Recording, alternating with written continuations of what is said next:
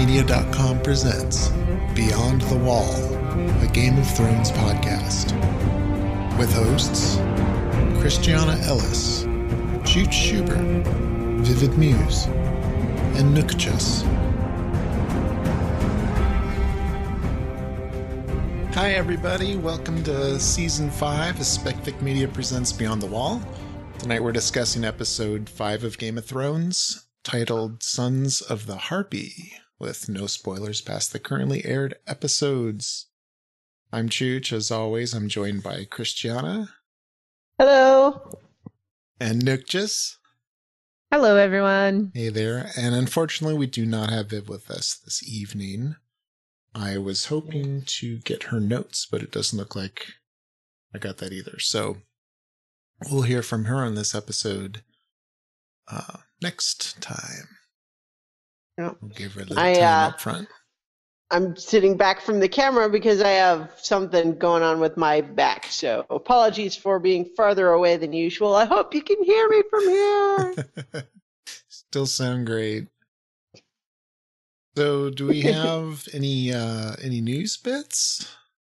I have one news bit, but it goes along with something that happened. Okay, so cool. I'll just save it. All right. Then maybe we'll just jump right in. We have Dorne on the map. Yes, finally, I cheered. And did it live up to your expectations? I liked it. It had the water gardens in a way that I kind of pictured them, so that worked. It's not very large, but that's okay. I didn't really know how big it was anyway, so. That really struck me that, you know, you have like King's Landing is just huge and all that.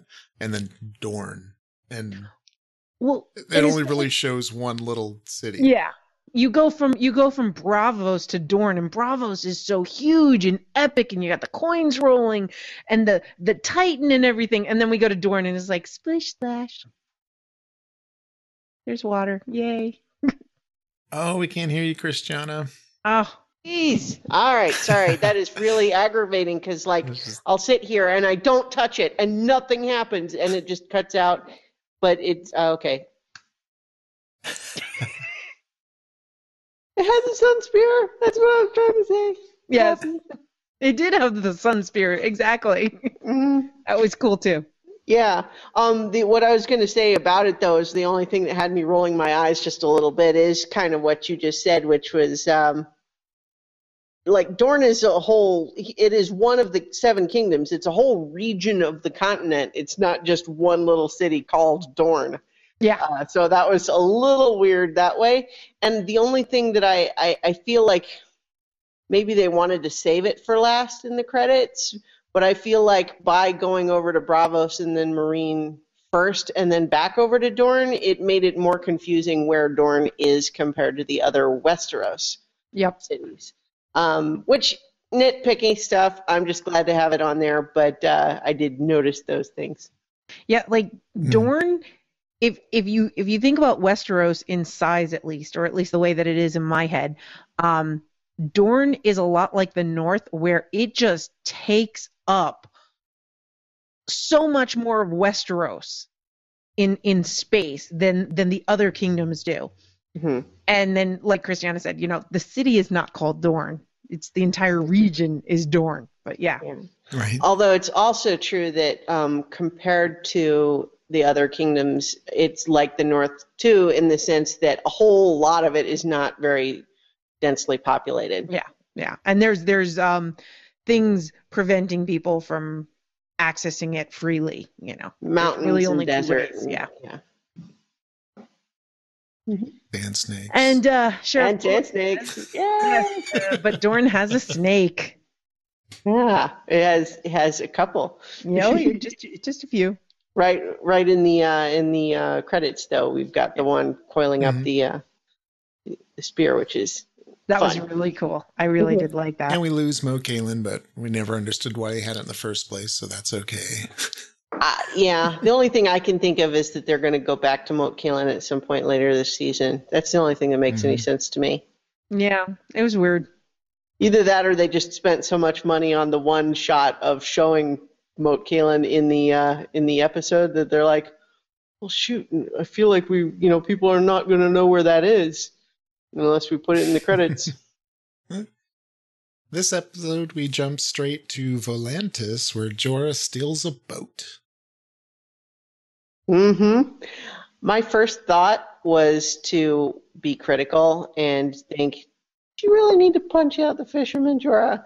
But then I thought more about it, and I realized, you know what? It's ruthless, but savvy, because his whole thing is he knows that Tyrion could be recognized because that's what he did, right? So he needs not to have anybody know why.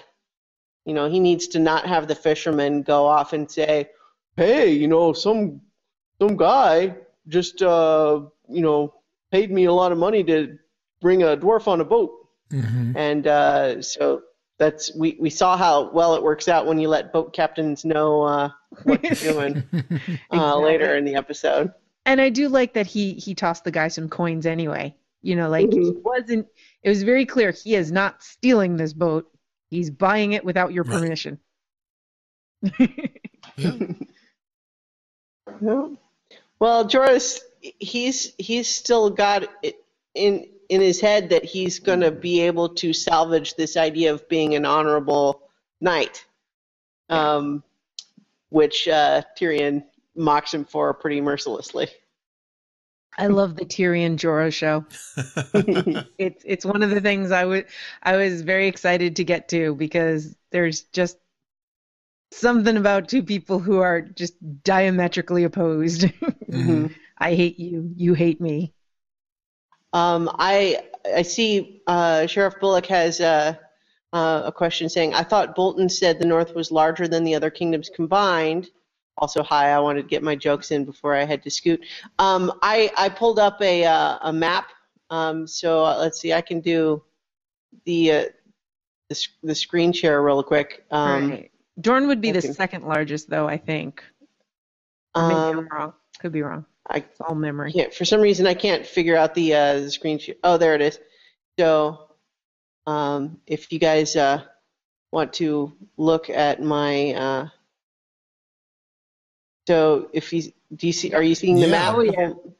Yeah. So the North, obviously, really big, and then we've got, you know, the Vale area, the Riverlands, you know, the you know. So we've got the various kingdoms, and you can see Dorne is pretty big. So maybe it's we overstated it a little bit. Yeah.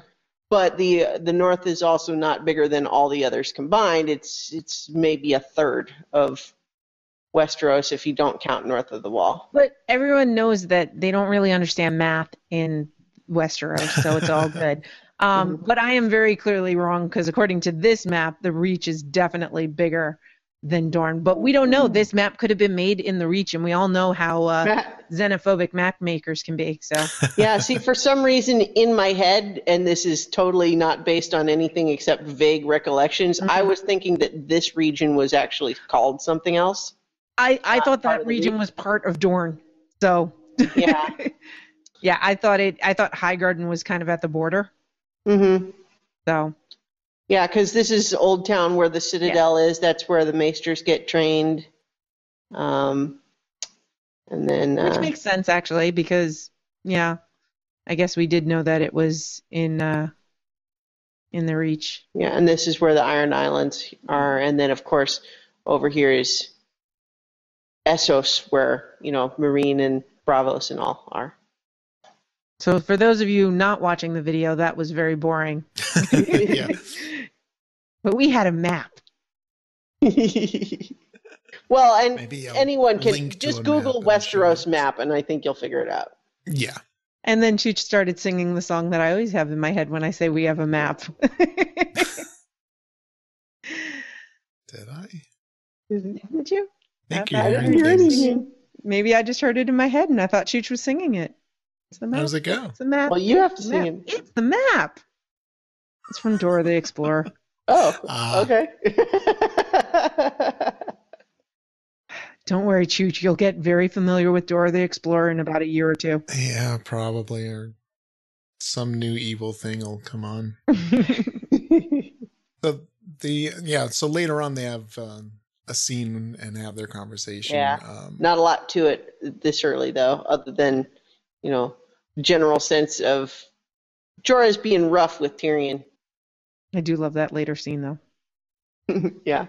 Are we going character by character, or are we going in chronological order?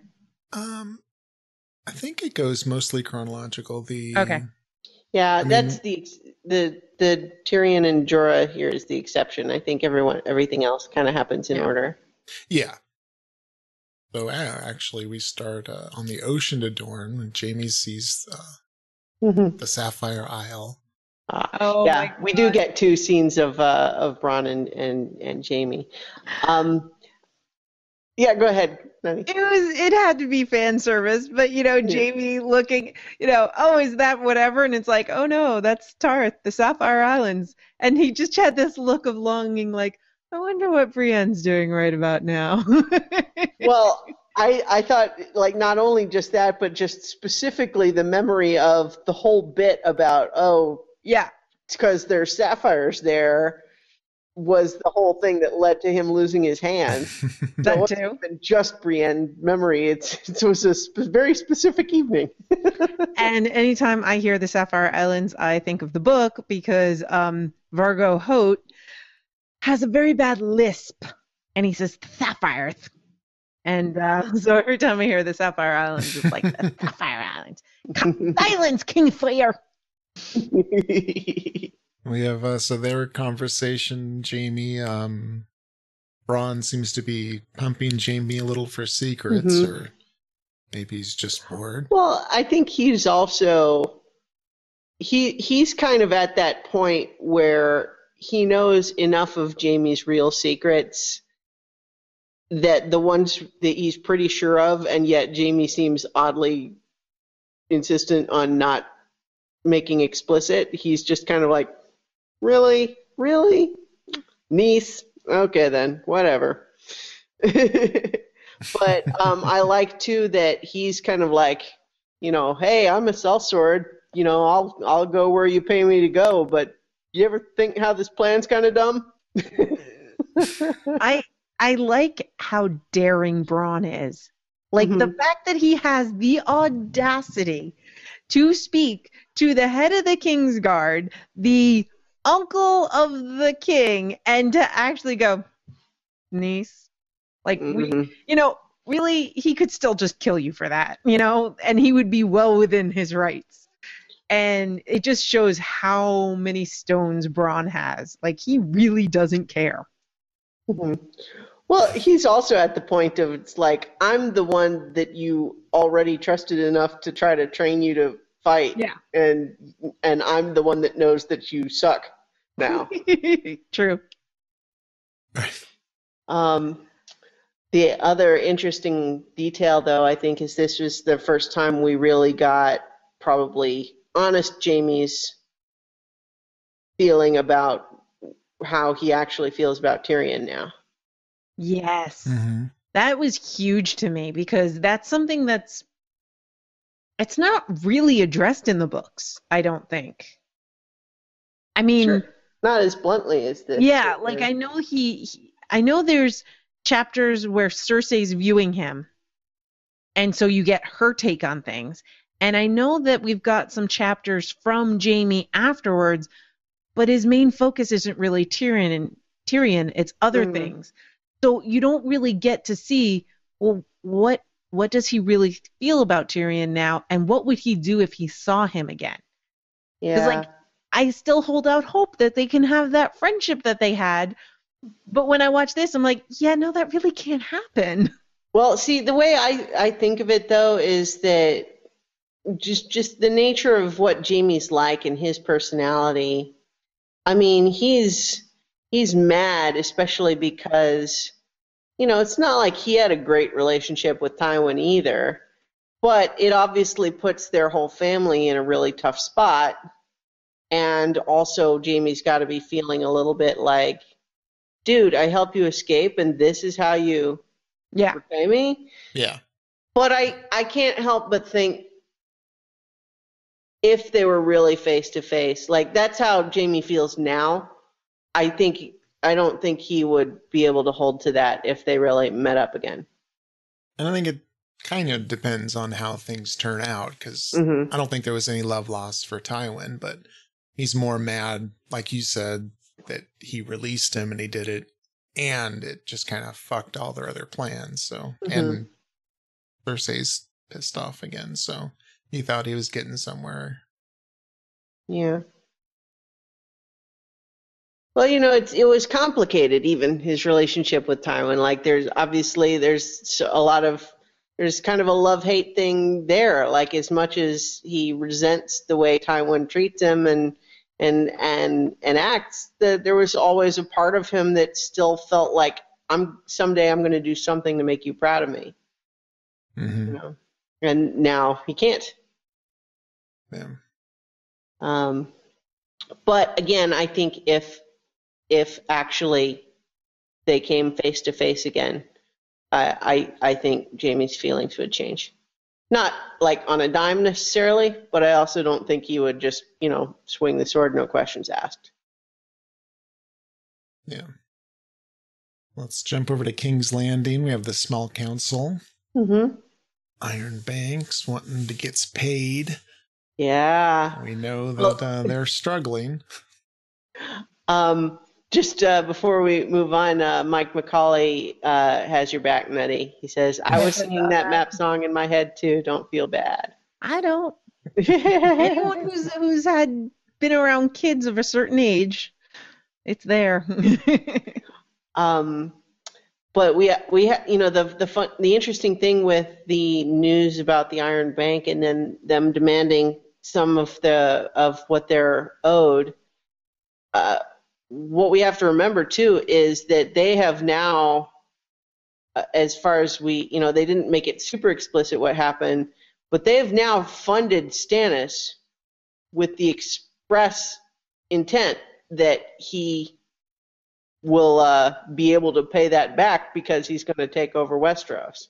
Mm-hmm. And so this whole thing of, you know, this idea that Tyrell's going to be able to go and negotiate better terms is not likely, because this whole idea of 10% of what is owed, that's just like going to be the first volley of like, okay, we're going to hamstring you guys now so that our other investment actually starts to pay off. And we hope we can actually get what we can out of you before Stannis comes in.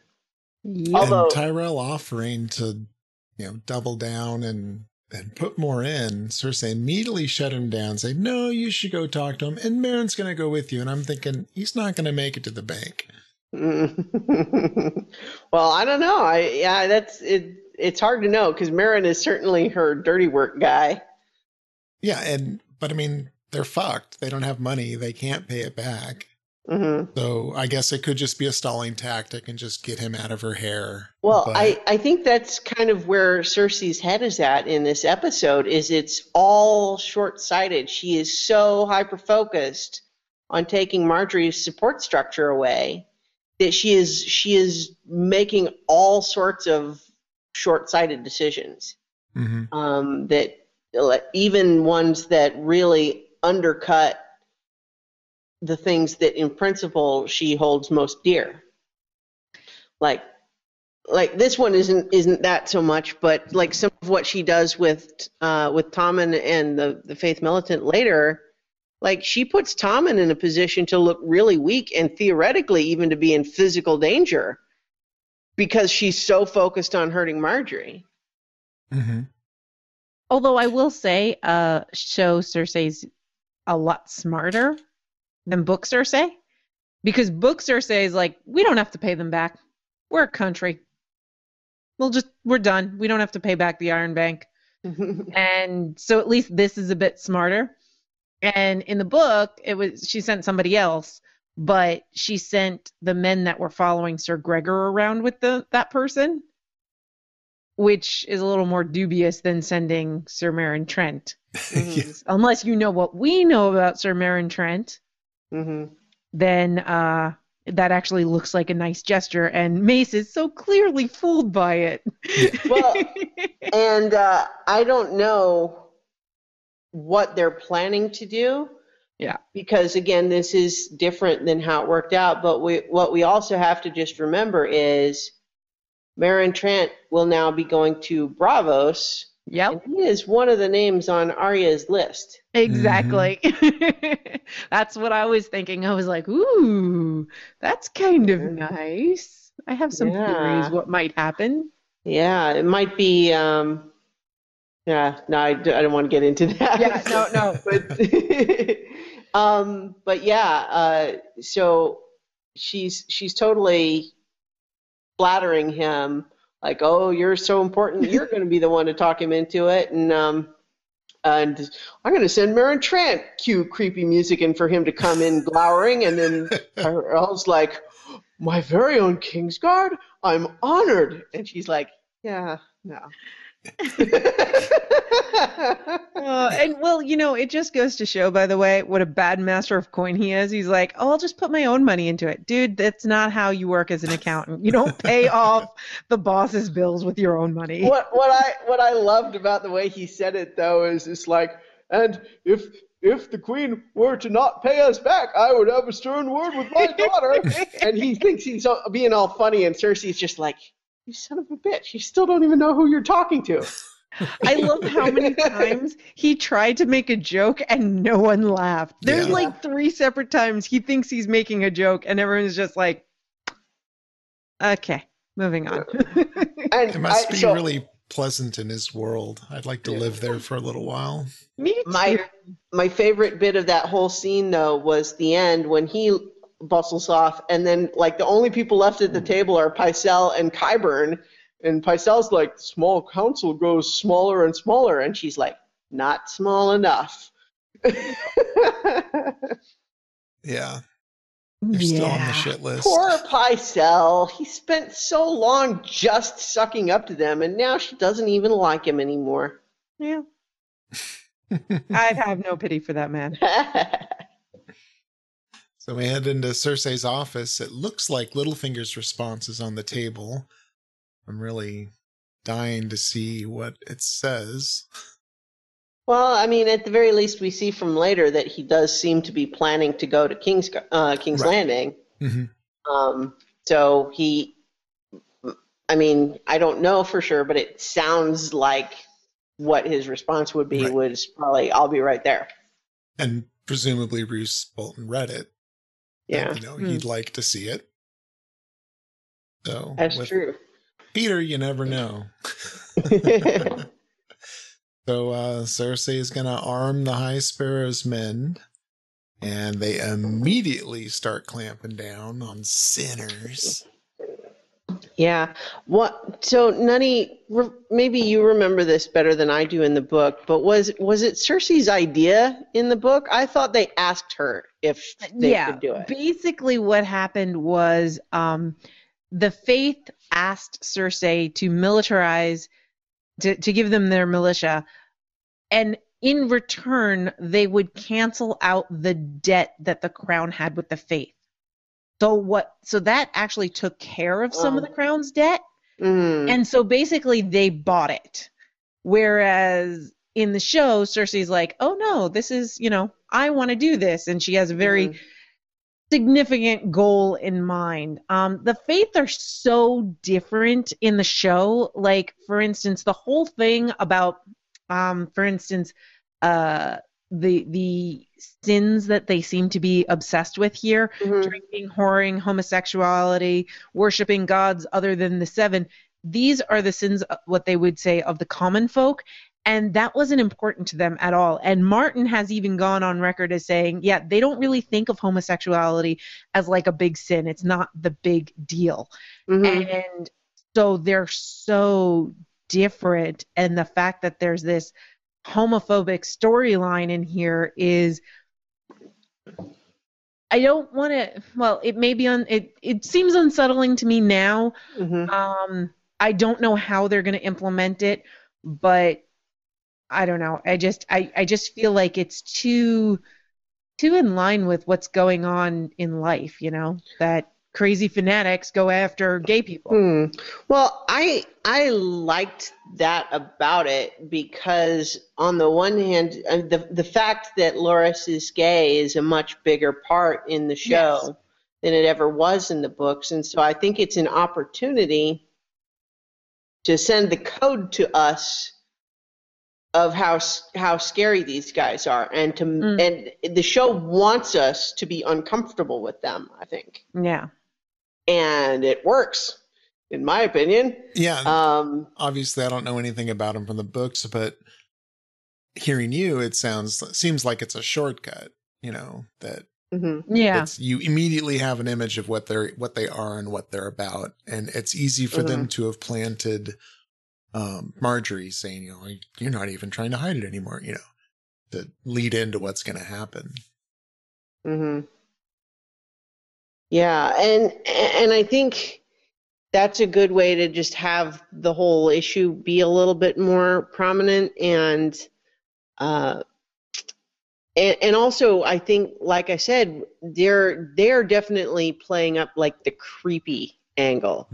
In the show compared to in the books. Like in the books, I think there was almost more emphasis on like the more positive side of some of it, in the sense that there really are a lot of common folk that are really suffering. And the actual intent of this was really to protect them. And so there are darker implications of some of that, of just, you know, essentially giving an army to a new power that hasn't existed in a long time. It upsets the political structure. But I feel like there wasn't in the book as much emphasis on, these guys, I don't know. But I thought it was interesting too, just the scene that we got with the High Sparrow this time, almost like I was feeling like I didn't trust him last time, but this one almost makes him seem like he's more reasonable, because he wasn't his idea. And he's like, oh, you know, I wouldn't have even asked for this. But then what happens as soon as they get weapons is they're cutting shapes in their forehead and killing people. And smashing beer kegs in the street and beating up merchants and raiding brothels. I mean... Oh, yes. And we get our new favorite sex position. I've got the sound clip is ineffective. This is not Peter Bellish's establishment. That line didn't do me any good last time. Well, I thought it was... it worked fine, but it was interesting just on two minor levels. One, which was, I guess he does technically still own it. He didn't transfer it or sell it or something when he left King's Landing. But two, it's also, I think, a reminder, you know, we're hearing later that he's actually coming there, but it's probably just sort of a plot coupon that's part of what he's going to have to deal with when he shows up. Yeah, and I meant, you know, not getting any respect, because the last time people barged in, it was the exact same line. This is Peter Baelish's establishment. Like, nobody gives a shit. Yeah. You know, technically, people don't actually respect Littlefinger very much. And if he's not there, who cares? Yeah.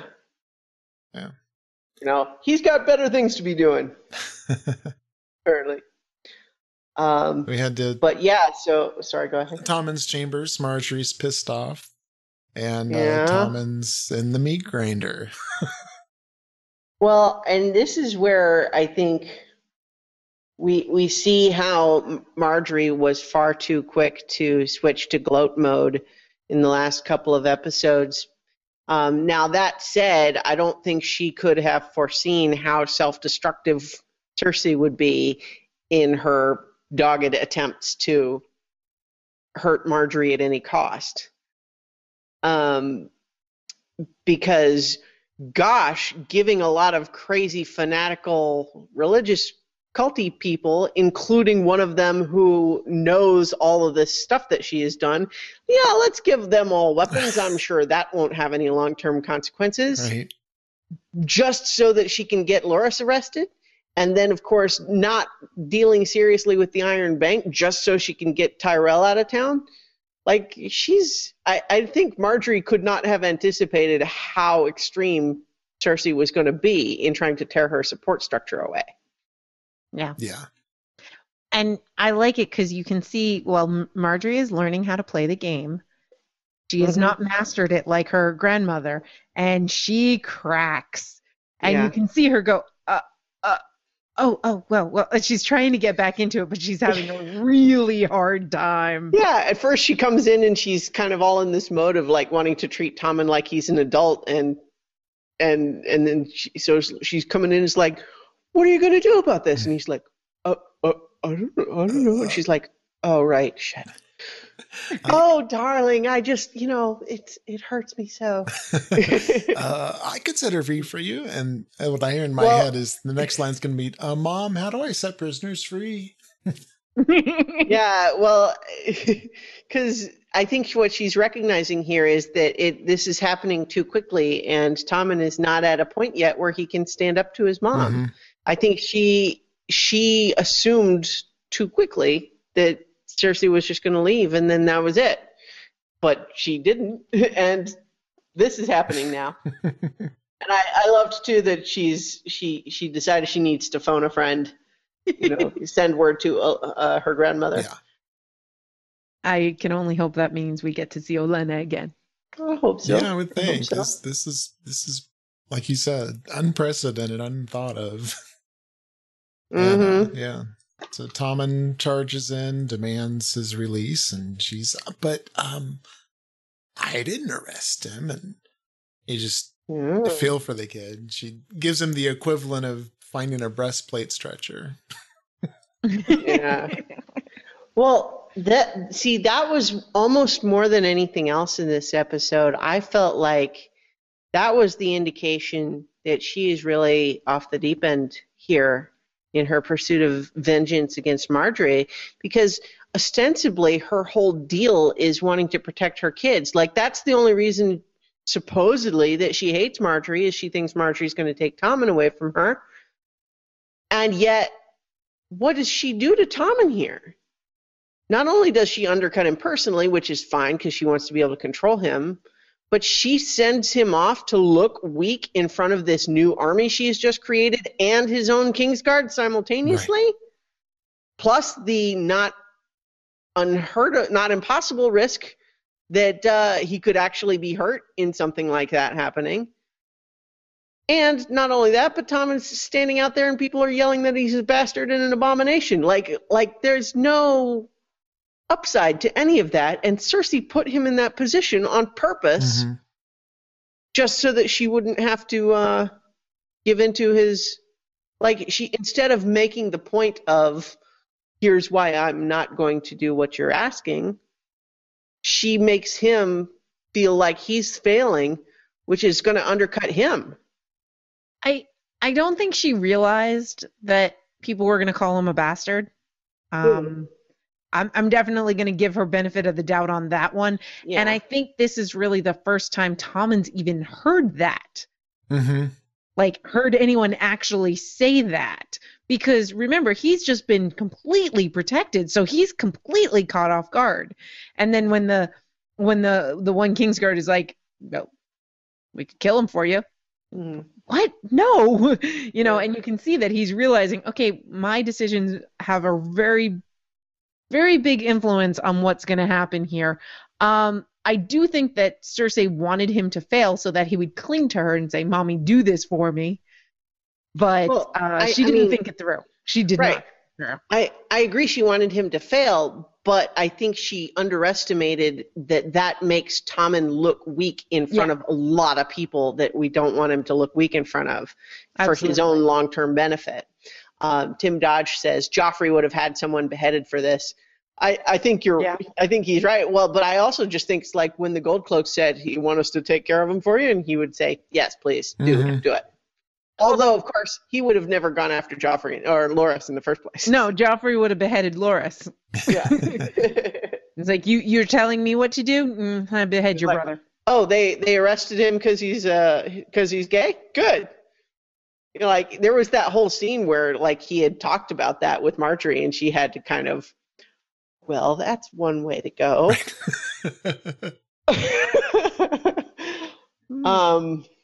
But yeah, so I it's just one of those things like this whole arc from the book too is just like, it's amazing because it just Cersei spends a lot of time and effort just tossing as many running chainsaws up into the air, just figuring that she'll start juggling them later once they start coming down. She's going to just keep tossing more up there. It's just, we'll see how it plays out. But boy, she's putting a lot of things at risk. Yeah. And somewhere in her brain, she has to know this isn't sustainable. So. Yeah. Well, see, that's the thing. Like, I feel like she's just so focused on Margaery right now because she thinks maybe she's got this prophecy in the back of her mind. She thinks Margaery's going to take everything from her. She's worried her kids are going to die, but like it's all just transferred to. She just hates Margaery so much. You know, it's just flames on the side of her face. Like so she is just not thinking long term at all. Yeah. It is just all about hurting Margaery right now, I think. And she just figures, I'll deal with the rest of that later. My guess is she's going to do this, flail out, all kinds of damage. Jaime shows back up with their daughter, and she'll grab Tommen in a chest of gold, and they'll ride off to the sunset, or I don't know. Probably not. She's probably too unstable to even have that as a vision.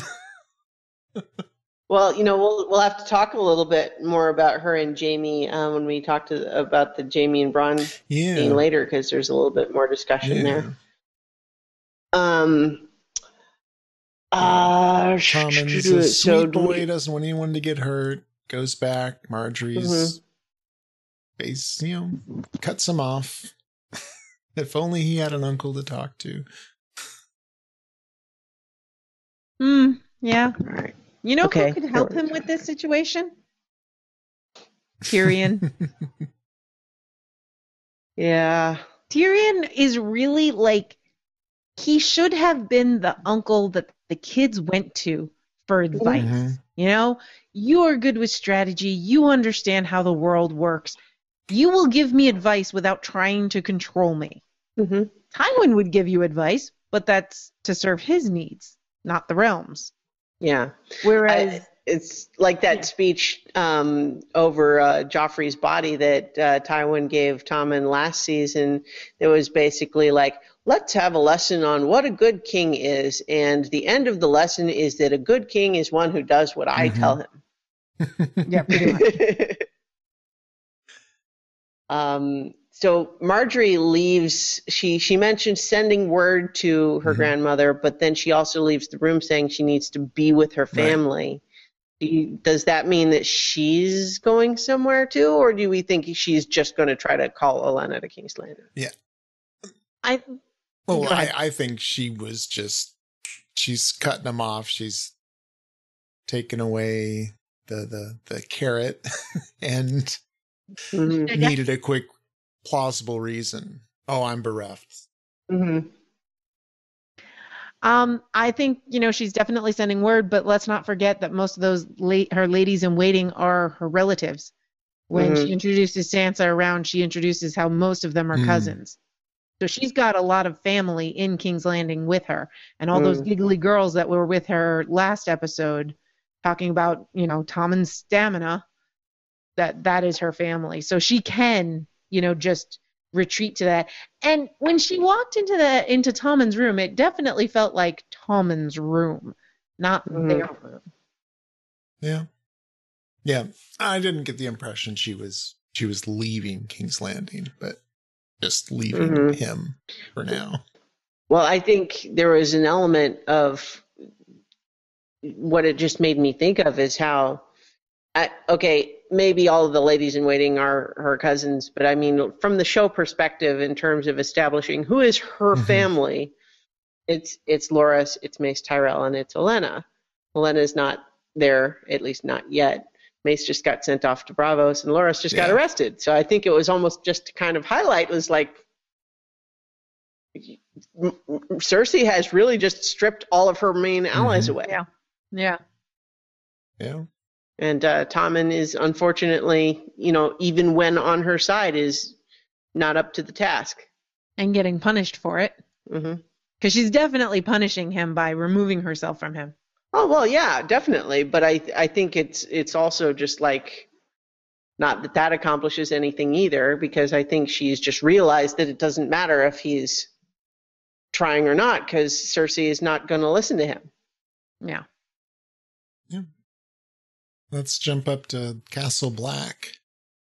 In the courtyard, we have Stannis and his wife, who just forget her name.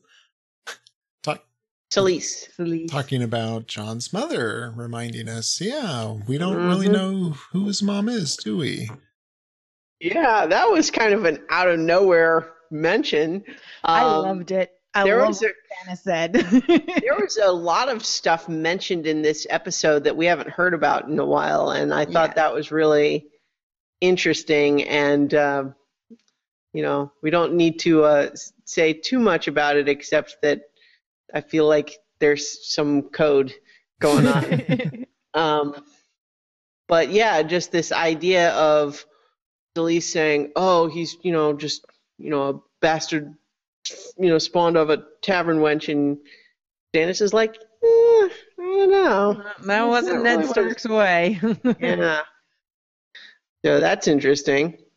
And it brings back the idea that most people have a genuine mistrust of bastards. Mm-hmm. That if you are in this society, if you are born a bastard, there you have a genetic mistrust in you. You know, that you're likely to be dishonorable, not what you seem. You know, stupid superstition, but it's what a lot of the people believe. Mm-hmm. Which is why Alistair Thorne never liked Jon, because he was a bastard. Well, a highborn bastard. Then we have Melisandre saying, so last time you listened to Davos and left me behind, you're not going to make that mistake again, right? And he's like, no, I need you there. And then she's like, well, no, you don't need me. You just need Faith. Yeah. She's definitely, I felt like she's jerking him around a little bit there, too. Just, you know, just checking in, make sure you're still listening to me. Good. Okay. Is it this scene that she mentions Shireen's royal blood? One of the scenes she mentions how Celine has... Celine? Shireen. The daughter. Sorry. Does she? I didn't remember hearing that. I thought there was one point where she mentions it. Maybe I'm just missing it. Because she really only talks to Stannis in that scene about whether he's going to take her south to Winterfell or not. And then she doesn't really have another scene with Stannis. I don't think she would have said that to Jon. Okay. Then maybe I'm just remembering it from another episode or something. Yeah, it sounds kind of familiar. I think it might have been previous episode. Probably another episode. Well, Stannis talks about how she is Princess Shireen. Yes. You know, his blood. I mean, Melisandre doesn't, but he talks about it. Okay. Not in the royal blood, you have power sort of sense, but Melisandre says that to Jon. Mm-hmm. And so you may just be blending those elements. That may be what it is. Melisandre.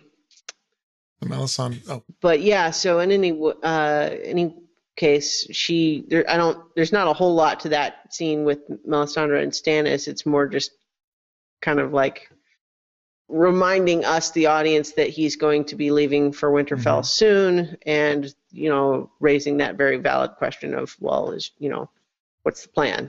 What are they doing? Is she going to go with him? What's going on? Yeah. And she needs to get bacon if they're going to leave in 2 weeks. Well, I like too that they're subtly building in, you know, because we've been talking about winter coming for, you know, since season one.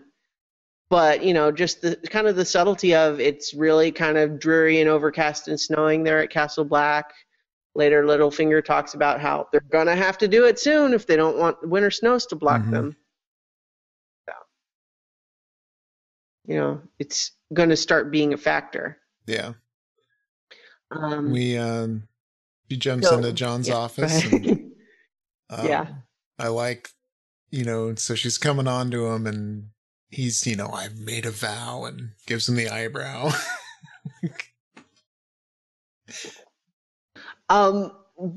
Let's not skip over John and Sam, though. Sam, you know, handing him all these things to sign, but then that whole thing of I'm Lady Horwood and Smallwoods, and you know this guy and that guy, and I'm not going to say the name on this last one. And so obviously, you know, it's just an example of John having to struggle a little bit with this. You know, is he Lord Commander of the Night's Watch, or is he Jon Snow, son of Ned Stark? How easy is it to stay above the politics of the realm? You're not going to accept the help you desperately need. Yeah. I like that whole conversation between the two of them. You've got his inner turmoil. Sam is definitely guiding him the way that a good advisor would, and explaining reason to him, which is wonderful. In the book, it's him asking for help from King Tommen, not Bolton. So it's, you know, oh, their family killed my brother, but it was a little more like removed, whereas this is a lot more visceral, I feel. So I kind of like that switch, because it makes, and it's not just you're asking this family, you're addressing them as the warden of the North. So that's like that's a knife in the heart and a twist. Yeah. You know? Because you're recognizing them as the house that owns Winterfell. I think in the books they had established that the Boltons were actually a little bit resource light at this point. Like they had done a lot of stuff, but now they kind of needed to just hunker down for a while. Yeah, because they had covered a lot of ground taking out the Iron Men, but they were not. Well, I don't think they were as solidified in Winterfell at this point either. Mm-hmm. Like, I think they were still on their way there. Yeah. So in any case, though, I also just thought it was, you know, Sam is, you know, he knows John and he's trying to make this easy, but still getting the job done. And so just the whole element of he saves that one for last, just because in case John blows up and doesn't want to sign it, well, at least we got all the other ones done, and then we can get those off and revisit the hard one. Good thinking. Sam's awesome. Yep. It is interesting too, just because although like they're blending the timelines a little bit, but Sam had been given a different task to accomplish at this point in the books. Yes. It's not clear if they're going to do that at all in the show. They have not given us any clue to it. And one of the primary reasons for it in the books is not in the show at all either. So maybe it's just not even going to happen. And I feel like they're dropping seeds, but I don't really want to talk on about what's not happening. Right. But it is definitely interesting what's going on there. I was not too keen on the red woman trying to seduce John. It just seems so like, I'm naked. Of course you want me. You know? It was just like she was pulling the naked guy, you know? She has not read him well. No, she didn't read. And I feel like the character should know better. You know?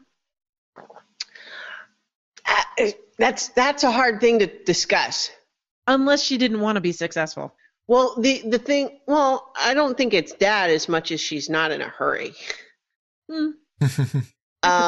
She's kind of putting it out there, and hey, if it works right away, then good, we're good to go. Otherwise, it's like, well, you know where I'll be. I hated everything about this. Say no now, but what about late tonight when you're alone in your bed? Are you gonna maybe You're going to snuggle up with Ghost, or you're going to snuggle up with me? Yeah? Yeah. Maybe Sam. I really wasn't enjoying this scene. I'm so happy that he did resist her. I was so afraid that we're going to make another choice. And I was just angry. And then as she's leaving the room and she says, "You know nothing, Jon Snow," I'm like, okay, wait, that scene's not so bad. Because it gave us that. Mm-hmm. Yeah, it was a little spooky. Mm-hmm. Yeah, there's an element of this that I have opinions about, but it's probably too spoilery. Yeah, fair enough. Mike McCauley in the Q&A just says, "I'm thinking there will be consequences for her being rejected by Jon." That's maybe true, but my read on her as she left was not "You'll pay for this, Jon Snow." It was more like, There's still time, you know. Mm-hmm. It's like no right now means no right now. I feel like there will be repercussions if Stannis ever finds out. Even with the rejection, he won't be pleased. Mm-hmm. I think we have more to fear from Stannis. Yeah, because the whole thing with Stannis, it's not even it's not like a love jealousy, but it's this whole thing of he's thinking she's all over me because she thinks I'm this prophet that's going to save the world, right? It's the chosen of the Lord of Light. So what's she doing over there? Mm-hmm. Yeah. Yeah, it's not a romantic love. That's for sure. Mm-hmm. I don't think he really even likes her much. Yeah, it's more she clearly has power, and he is up for that. I mean, it's this is a couple seasons back now, but it's, goes back to his argument with Davos about use of magic. And he's basically saying the Targaryens had dragons. Mm-hmm. How is it different? Yep. Mm-hmm. I also like just thinking about it, how everyone in Westeros, if they need to explain why they're doing something wrong, if they need an excuse, they always say, well, the Targaryens did it. Yeah. There's no problem with me sleeping with my brother. The Targaryens did it all the time. I can use magic. The Targaryens did it. The Targaryens did, yeah. And everyone loved the Targaryens. That's why there's so many. Oh, wait. Oh, mm-hmm. Yeah. Wacky Mad King. Mad King. And so next scene, Stannis Baratheon, Father of the Year. Yeah. Yes. I love this scene. Yeah. Very sweet. Oh, man. I really like all the stuff they're doing with Shireen in the show. Yes. She's so much she's, generic kid with stuff on her face in the books.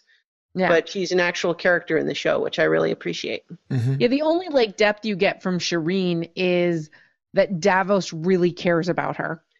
Well, and of course Patchface is her, her fool. And, and he's around to say creepy things. Yeah. Well, there's that too. and so most of your opinion of Shireen is all based on what other people say and other people think about her.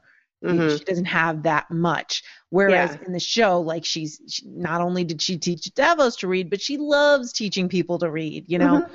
She'll teach anyone to read. She likes to talk to people, and I just feel so bad, how her mm-hmm. mom has treated her. Mm-hmm. And then Stannis tells this whole story, which is so good. Mm-hmm. It's so nice. Plus it is another hint of grayscale as a thing. It's The show has taken a couple of steps so far this season to remind us that grayscale is a thing.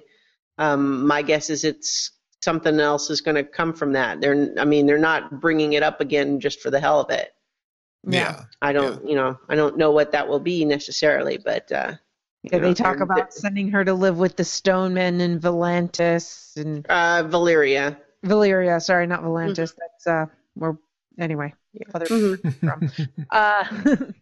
so he mentions the doll, I guess, how she got it, and I took that to mean this is just helping us along. This is the disease vector, not mm-hmm. necessarily she was poisoned or targeted in any way. The only thing that it's weird. Well, yeah, the thing that the only I felt like this was not an intentional detail, but what was weird about it is this idea that he said, we burned the doll, but it was too late. And I'm thinking, well, like, how did you know to burn the doll? Mm-hmm. Yeah. How did you ever find out that it was the doll? I mean, like, that's, although it could just be that they left out some of the details there, like, okay, it's this trader from Dorne. He was selling the doll and we gave it to Shireen, but later we found out that he had grayscale, and so we went and tried to burn everything that he had sold, and we burned the doll, but it was too late. And yeah. It just, you know, so it could have been that, and they just left out that part of how they figured out that it was the doll and that sort of thing. But they did leave out that detail, which made me think, what? Because he did say something like, well, maybe they thought a new father would be an easy target, mm-hmm. which could be for a merchant or could be for a poisoner or, you know, I don't know. I thought it was just a sweetheart line of, guess you just thought a new father would be an easy target, so I bought it for you. Yeah. You know, that sort of thing. It's like this idea of, he was right, I was an easy target. Yeah, I was totally an easy target. Yeah. Mm-hmm. Yeah. And so I liked that about it. Yeah. How her face would light up when she held the doll. And then you see Shireen just like, oh my God, my dad liked seeing me happy. And yeah. I like Sheriff Bullock's comment in the Q&A. He says, when Stannis becomes king, I hope he makes Shireen master of young adult literature and after school tutoring. That is a great master job. Yes. And then of course the end of the scene is just a big old aw. Mm-hmm. She hugs him and he's like, I does not compute. Okay, well, hands on shoulders. I love you too, Pat. Oh, you know what? I think I know why I got confused with the whole royal blood thing. I'm just remembering. It's when Selyse says, I wish I could have bore you a son, and he's like, you bore me a daughter. Mm-hmm. He is the royal, and that's when Melisandre comes in and says that she's the royal heir. Yeah. That it doesn't matter that she's not a boy; she's still the royal heir. Because remember, we are in a patriarchal society here. Mm-hmm. So the idea that the Lord of Light is saying, yeah, it can go to Shireen. Mm-hmm. That's kind of a big deal. I feel like, I don't know. I don't want to rule out something that the show might decide to do, but I just sort of feel like Melisandre's got to know better than to mess with Shireen, because, like, she knows Stannis is not really that into her. Oh, you know what I mean? Like, so I think she has to know that. I think doing something to Shireen would be a deal breaker. I don't think she wants to do anything to Shireen. I really think that she's keen on this idea of having a female heir. I think, if anything, they may be setting up that Selyse would do something to Shireen. That could be. Yeah. That's definitely not. She's a little crazy. Remember the jar babies? Yeah. The fetuses. Yeah. Jar babies. Never trust anyone with jar babies. You get along all that with is still speculation, by the way, so we're not spoiling anything yet. Yeah, this is all speculation, and I like what Chooch said. She would get along well with Qyburn. Yeah. I bet Qyburn's like there on like Westeros Kijiji trying to get wholesale prices on some jar babies. Oh, hey, this person at Dragonstone, they're unloading a bunch of jar babies. Awesome. Sorry. Mint in jars. Mint in jars. Actually, I think by definition, if it's in a jar, it's probably not in mint condition. Mm-hmm. Well, if you sprinkle some mint in, then it's minty. Let's travel south a little to Winterfell, the crypts of Winterfell. Yeah. We get another Rhaegar story. Passing that his wife was a Martell. Yeah, and the notable... The interesting detail. First of all, is it the first time we've gotten the story of Rhaegar giving the flowers to Lyanna in the show? In the show, yes. Yeah. And the interesting moment where Sansa goes, and then he kidnapped and raped her, and Littlefinger kind of does a like, just fine. It's fine. Whatever. Details. None of these people are alive. We don't need to get into it right now. It's not part of your narrative. I like that she found the feather. Yeah. That was kind of neat. Do you if people don't remember the feather, I actually didn't pick up on this until I saw someone else tweet about it.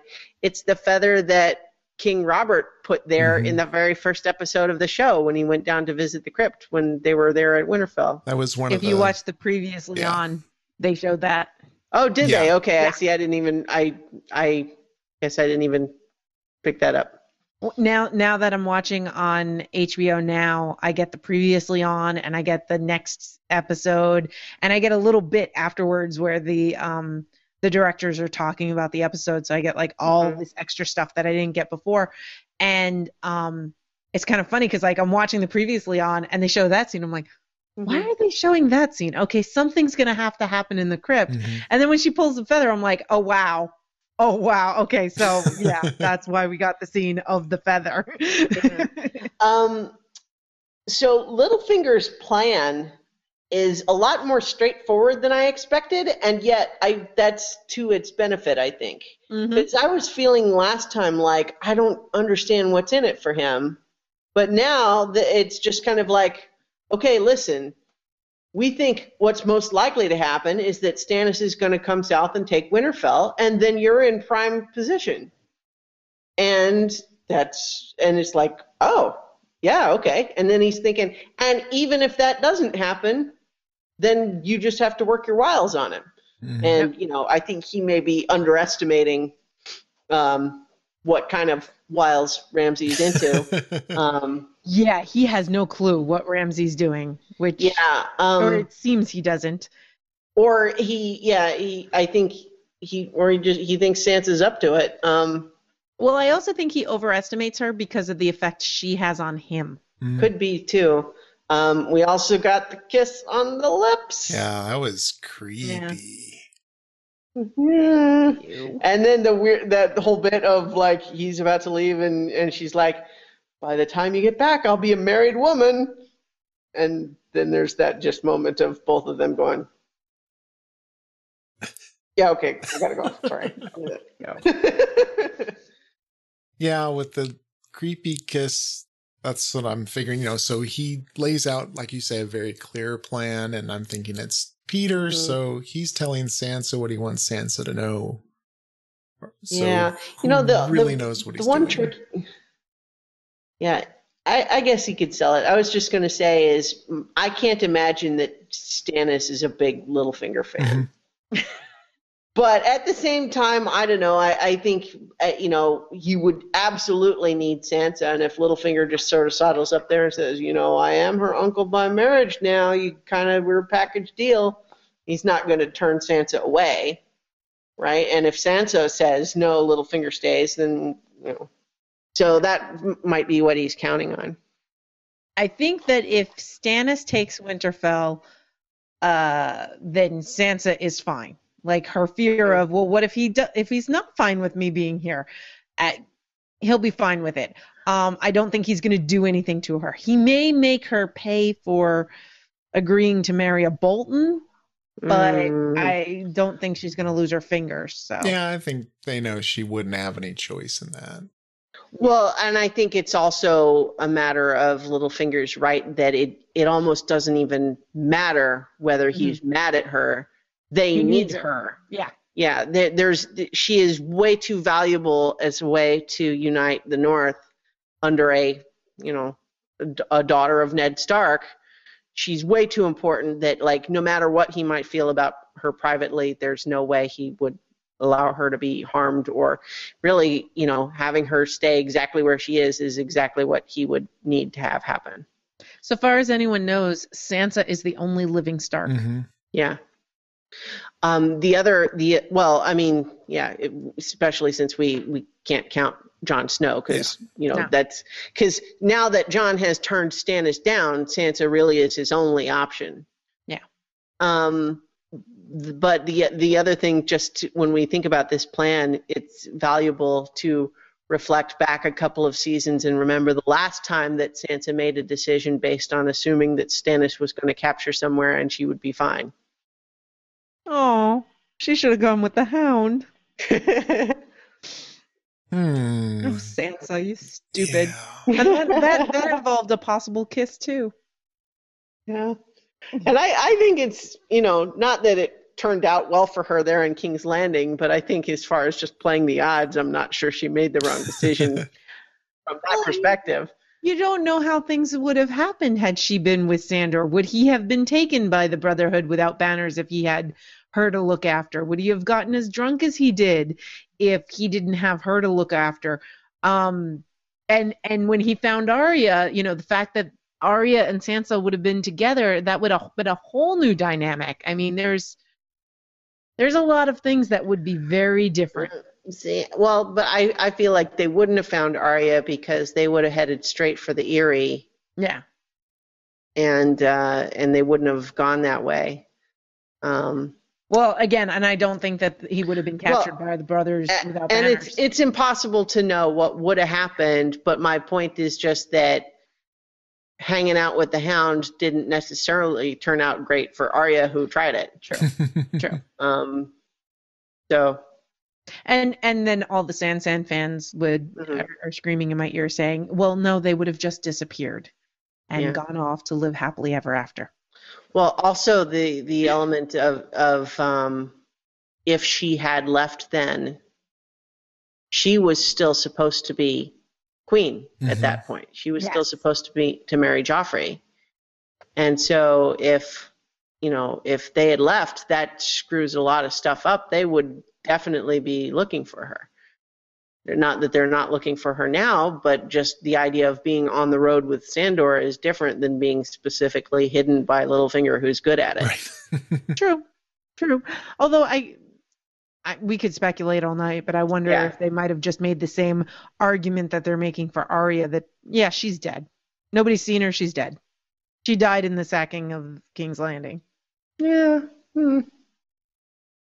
Then she'd have to prove who she was if she does surface, because that's the whole thing. If Arya decides to surface, how's she going to prove that, I'm Arya Stark? Yeah, you need someone who knew her from before. Mm-hmm. And they're all dead. And the few lords, like Littlefinger would know. Littlefinger would know, but he would lie. Yeah, depending on what. Yeah, depending on the reason. Many people would lie.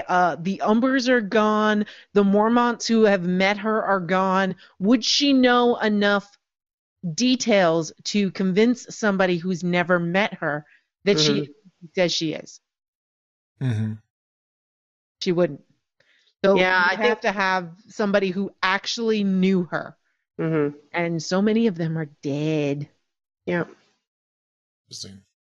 Well, Jon Snow and he knows is nothing. Up at Castle Black. But again, if the question was, can you identify this person? Can you confirm that she is who she says she is? Right. He could do that. But they'd have to make a whole trip all the way up there, and nobody even thinks of the wall.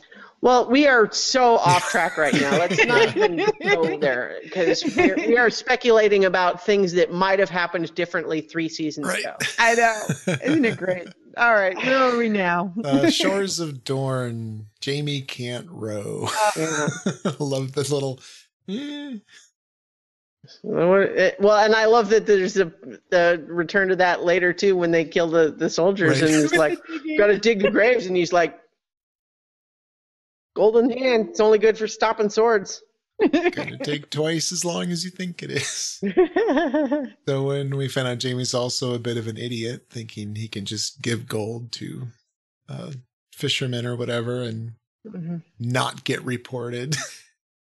Yeah.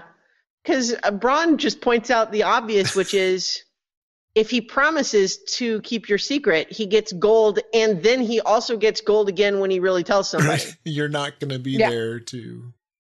Yeah, like how would you ever even find out if he did it or not, if he keeps your secret or not?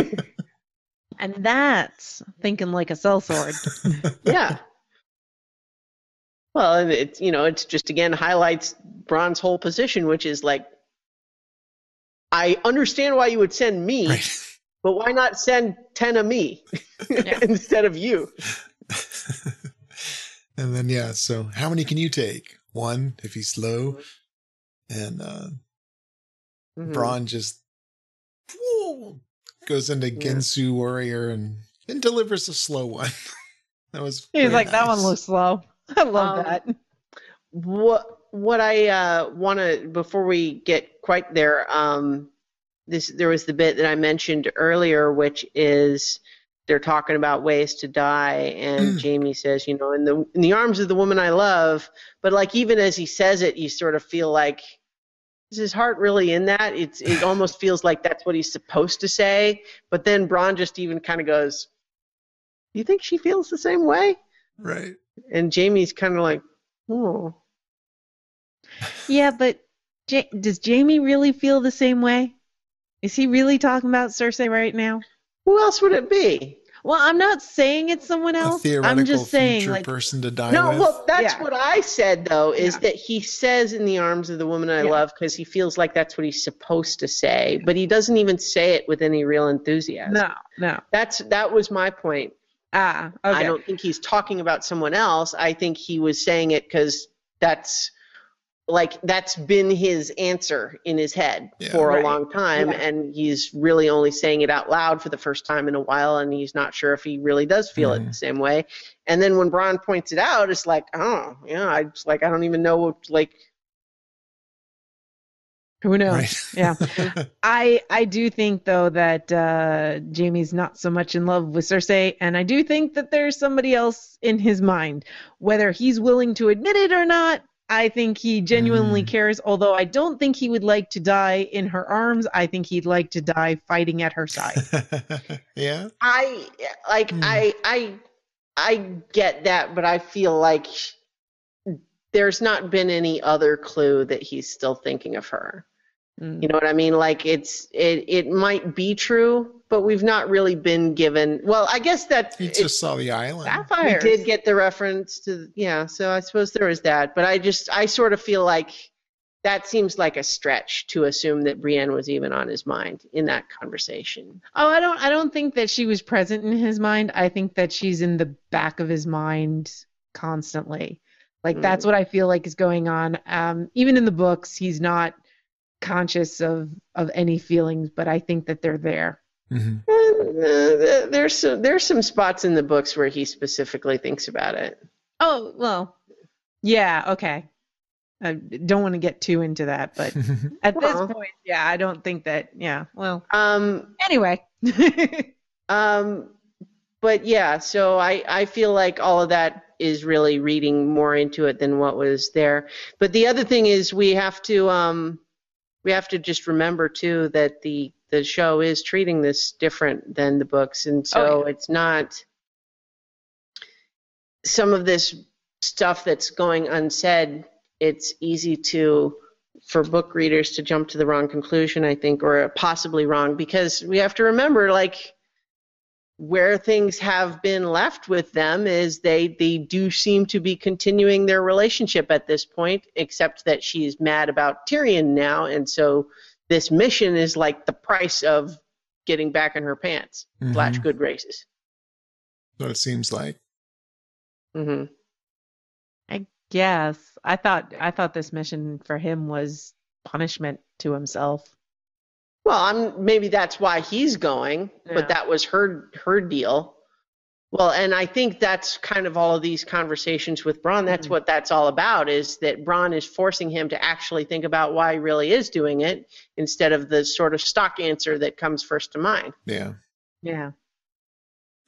And Bronn's always got the greatest answers. I had an exciting life. I want a boring death. Bronn is such a great character. Yep. I'm glad he's sticking around, because he was kind of mostly off page by this point in the books. Yeah, I'm actually very happy with the changes that they've made to Bronn in the show, because really this is a lot more interesting than Jaime making the trip with Sir Ilan Payne, who can't talk. Mm-hmm.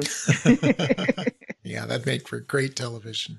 Well, and it's also not even where it goes.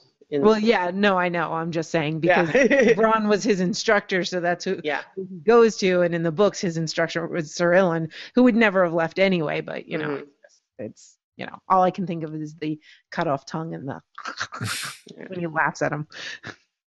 So are we ready to talk about sand snakes?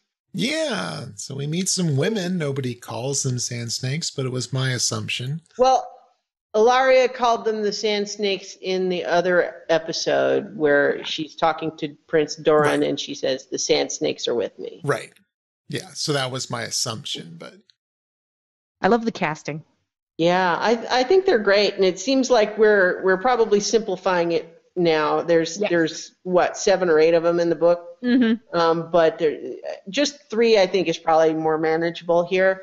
And so we definitely got Obara and Nim by name, and the other one I think is supposed to be Tyene, but I don't know if they said her name in the episode. What was her name? I thought they said it. I read something that said it was Tyene, but I don't. That's who it is. But I couldn't remember. I when I rewatched it, I was trying to listen, and I don't remember them saying. They say Obara and Nim like twice, and then Tyene is the one that calls Ilaria mom. Yeah.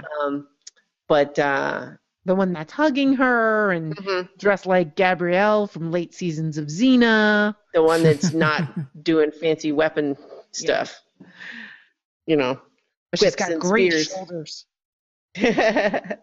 I thought they were pretty great. They did not disappoint, even though it was only a brief scene of introducing them really this time.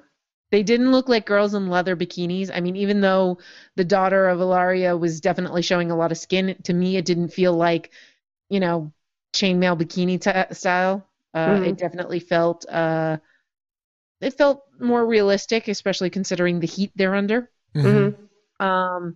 I really like that they included the story about Oberon having the one daughter choose her weapon, spear or tears. I thought that was very good. I always like that story. I think it's interesting, Chooch, when they talk about they want to start a war and they have to use Myrcella, what do you think they have in mind? I think they're going to kill her. To enrage Cersei and force their hand. It's interesting because it was more like what their plan Myrcella was in the books was we know it right away.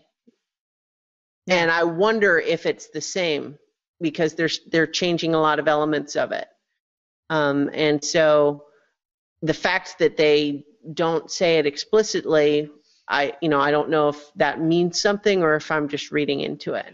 I don't think it's the same as the books. Well, I mean, Illyria told Duran I would send her piece by piece back to King's Landing. But it's also just makes me specifically think about the exchange last season, and maybe this is just something that they're not really dealing with, and I'm reading too much into it.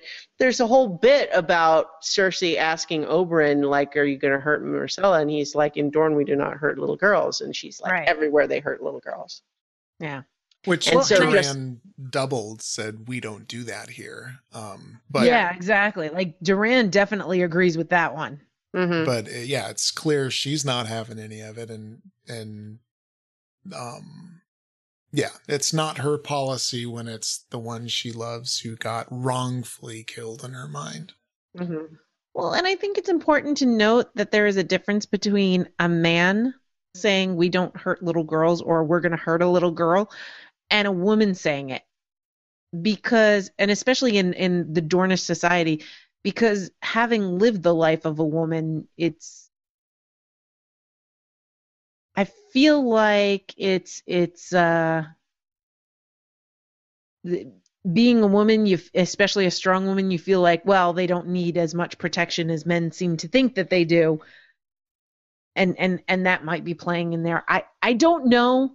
And I don't mean to imply that the characters seem as though they would be completely philosophically opposed and it would be unthinkable to do it. Yeah. What I'm saying is really just more mercenary in the sense of they made a point about it in the show. Yeah. No, I know. So maybe they're going to do something with that is all I'm saying, as opposed to just the question of would they be willing to. Yeah, and I think it's... So I wonder if they're going to revisit the fact that they specifically had that conversation is what I mean. I think she's going totally wild card, has nothing to do with the Dorne government or anything because she was a paramour anyway. She didn't really... She doesn't hold an office.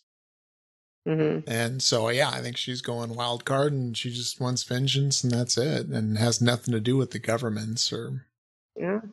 Well, and the thing is as we're seeing more and more this season, the books are increasingly less useful as a predictor of what might happen. Yep. Hmm. I'm interested. There's another thing this episode that seems different. Yeah, we'll get there. Show lost 2 points for that, by the way. Interesting.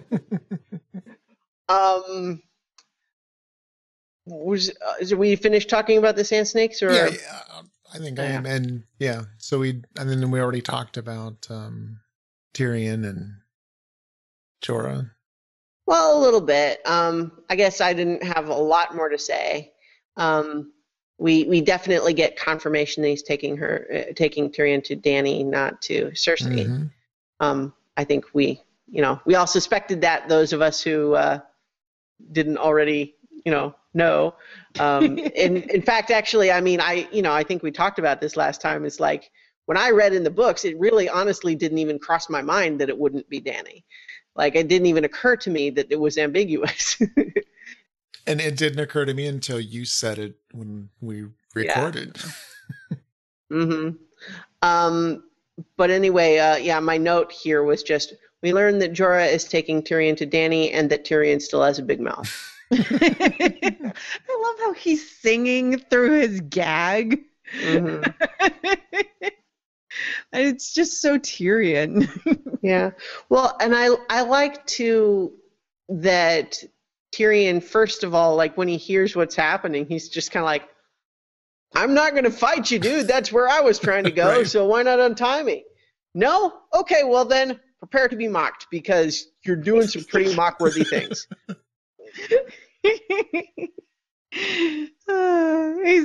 Tyrion is just, it's so great to see him in this scene because he's just so Tyrion. Yeah. And I like the bit about how he can't sleep without wine and then he ends up asleep at the end. You're not gonna sleep. I liked that Jorah specifically lets go of the rudder, stands up, walks across the boat without a word, just to backhand Tyrion, and then goes back to sitting at the rudder again. Yep. Oh, it's so good. And does not want his bubble burst. Because, mm-hmm. I mean, obviously he could be lying and that wasn't where he was going, blah, blah, blah, but he's, poking holes in his little fantasy. Jorah has always been one of these characters that, like, almost more than anyone except early season Sansa has this idea that somehow the world is supposed to work like a fairy tale. Yep. And he's constantly frustrated and disappointed that it doesn't, especially when half the time it's his own dumb ass fault that it doesn't. Mm-hmm. I don't remember how much I think we did get a scene of him telling the story of how he came to end up selling slaves, about how he got an expensive wife, so to speak. But again, it's this element of like, he's not blameless in how things turn out for him. So, but he's definitely an interesting, complex character because he keeps trying to somehow recapture the magic. Like if somehow he can just do just the right thing, it'll all click back into place. I feel like he is such the stereotype of the friend zoned nice guy. It's like, well, if I give her an enemy, then she'll have to trust me again. She'll have to like me. And, and it's like, oh, Jorah, you dum-dum. That's not how it works. She's not going to forgive you for losing her kid. I'm not disagreeing with that. I'm just reluctant. I don't like the trope of the friend-zoned nice guy. I feel like I don't like that idea. You know what I mean? Like, I agree. And so I don't like thinking of him that way, and I don't really think it's – I mean, I'm not criticizing because you're certainly not the only person to describe him that way, and it's not altogether – inappropriate or anything. It makes sense, but I just sort of feel like a little bit like there's more romantic stuff in there than, say, Brienne and Renly, but at the same time I feel like he had resigned himself to this idea that he wanted to serve her whether or not there ever was anything more. Like, it's not that he wouldn't want something more, but he doesn't need it. And so it's always kind of like there that if she offered, he would take it. But I don't think he was planning to ever give her any kind of an ultimatum. I don't think he would ever give her an ultimatum, but he's definitely overstepped his bounds a few times and thought that he was more important emotionally to her. Mm-hmm. I mean, there have been a few times where he's like, Daenerys, and she's like, you'll call me Khaleesi. And, you know, she's had to tell him that you're overstepping your bounds a few times. Yeah. Yep. So. I think so.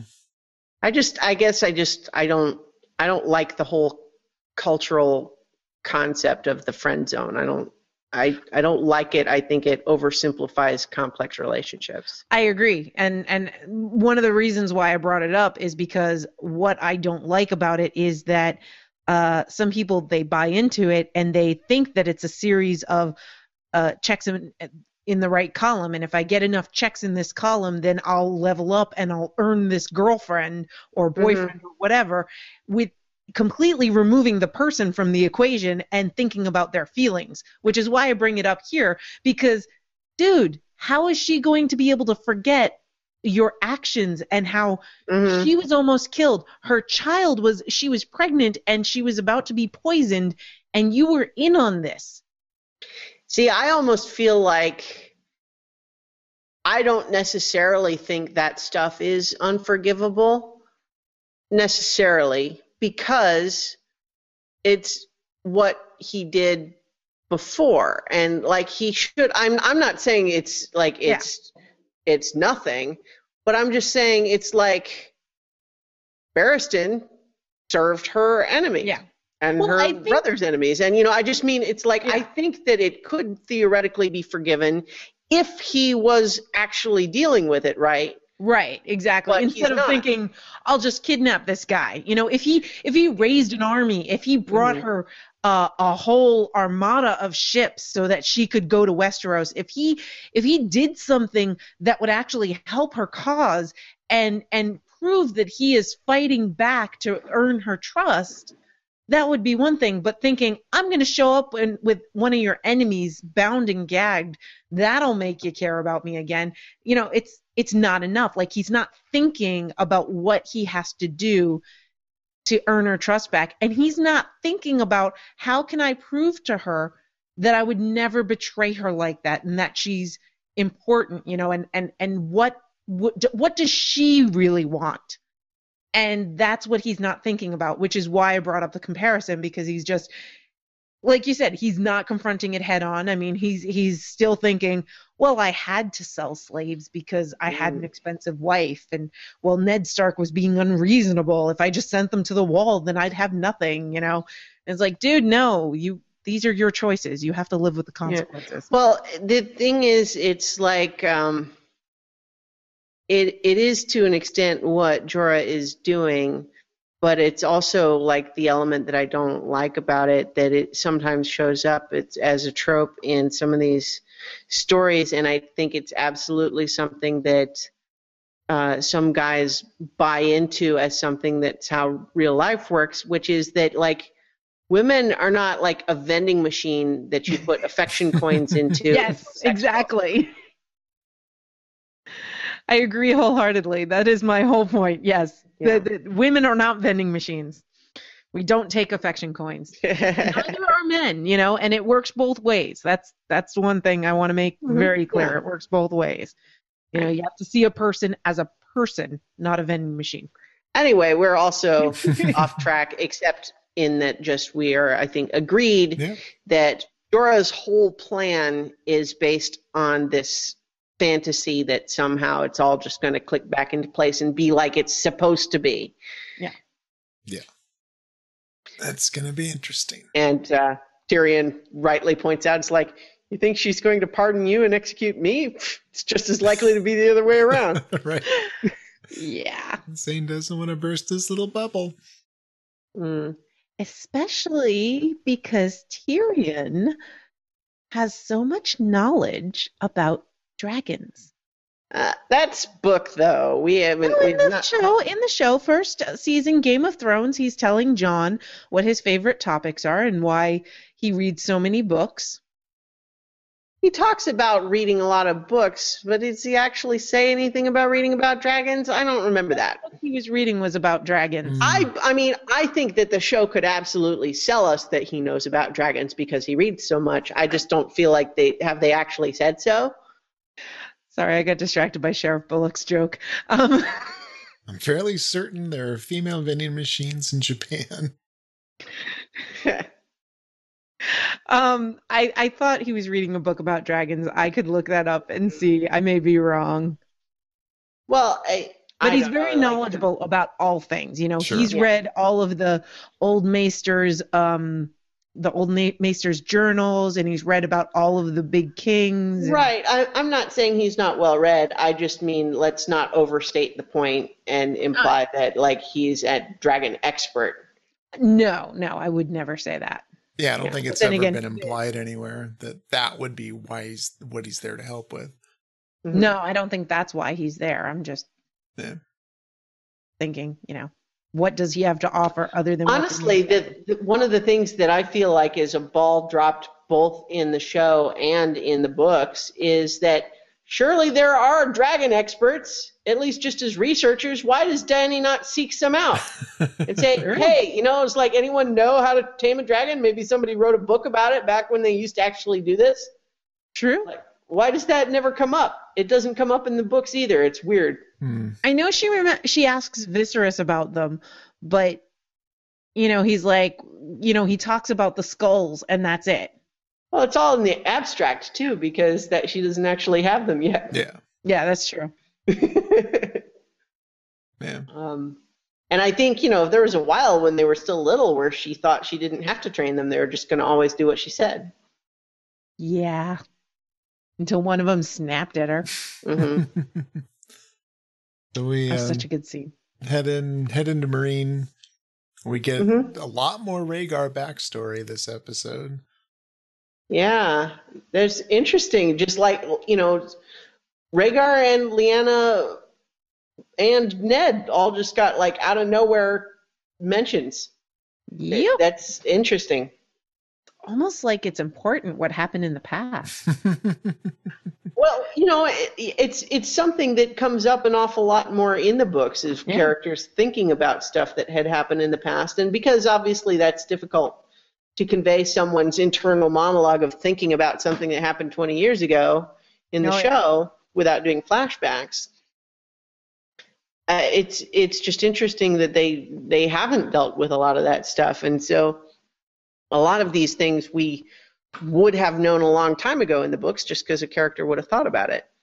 But you know, we're having to get reminders of it, which makes, you know, since it's been so long, it makes me wonder if something's going to come of it, if there's going to be something relevant to happen. Otherwise, why bring it up again?